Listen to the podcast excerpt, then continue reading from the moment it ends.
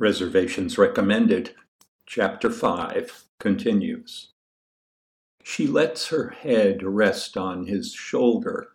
She puts both arms around him, down around the small of his back, and she presses her pelvis against him. But it's not passionate, it's dancing. Matthew is so excited that it's beginning to get embarrassing but she's just dancing. He presses her against him. Not really. I'm just squeezing her a little. Just a little. He can't detect any response. The song ends. Thank you, he says, thanking her for pressing herself against him, not for dancing with him.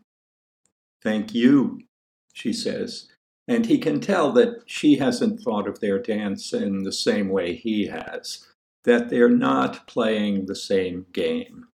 If they were, she would have said something like, You're welcome, with a twist to it, a hint of a leer, so that he'd know that everything she'd been doing was deliberate and that it was meant to lead somewhere.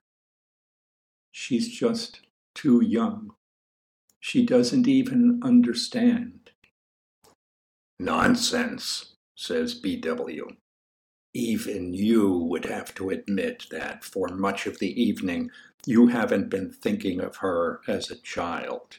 Nor have you been thinking of yourself as some gray haired lecher taking advantage of a girl. Maybe you are, technically, but you haven't been thinking of yourself that way admit it, in this dark room wearing that dress, lit only by the light of the city. She's a woman. Look at the two of you, taking a sip of your drinks. You're just like a pair of grown ups. What was that tune? Angel Face. It's pretty, but the next one's a real classic. Body and Soul. He takes her in his arms again, and they go back to hugging to music. This time, though, he's holding her differently, in a way that he tells himself he shouldn't be holding her. Both arms around her, running his hands slowly over her bare back. He's getting carried away. I am. This has to stop. Oh, come on. This is pretty tame. Your hands aren't exactly all over her. Please don't stop now, Matthew. For your own sake, don't stop now. He kisses her neck, low near her shoulder. Again, he cannot detect a response. She doesn't hug him. She doesn't turn her face up to him. She doesn't push him away. She doesn't scream and run for the door. He kisses her shoulder, and the song ends. But she doesn't end their embrace. And all at once, with the truth of their embracing out in the open, he does feel like an old lecher. And he says, I think I'd better take you home. But only part of him means what he has said.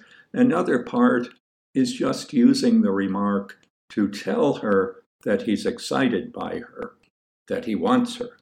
And he's inviting her to say something like, Oh, not yet. I don't believe this, Matthew. I don't either. I'm trying to get her to approve of what I want to do with her. A 15 year old girl. I'm trying to get her to tell me it's all right to fuck her. What's wrong with me? And what does she do?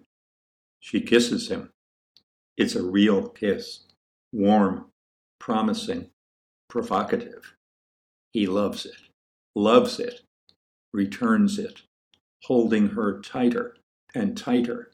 And in the middle of it all, he says to himself, Belinda's sure to find out, and if Belinda finds out, Liz will find out. And on top of that, it isn't right. I'm going to have to take her home. He ends the kiss and he says, Thank you. And now I'm going to take you home. Coleman Hawkins is playing I Love You, a tune with a poignant and lovely lyrical line, deep and penetrating, that goes right to your heart and makes it tremble.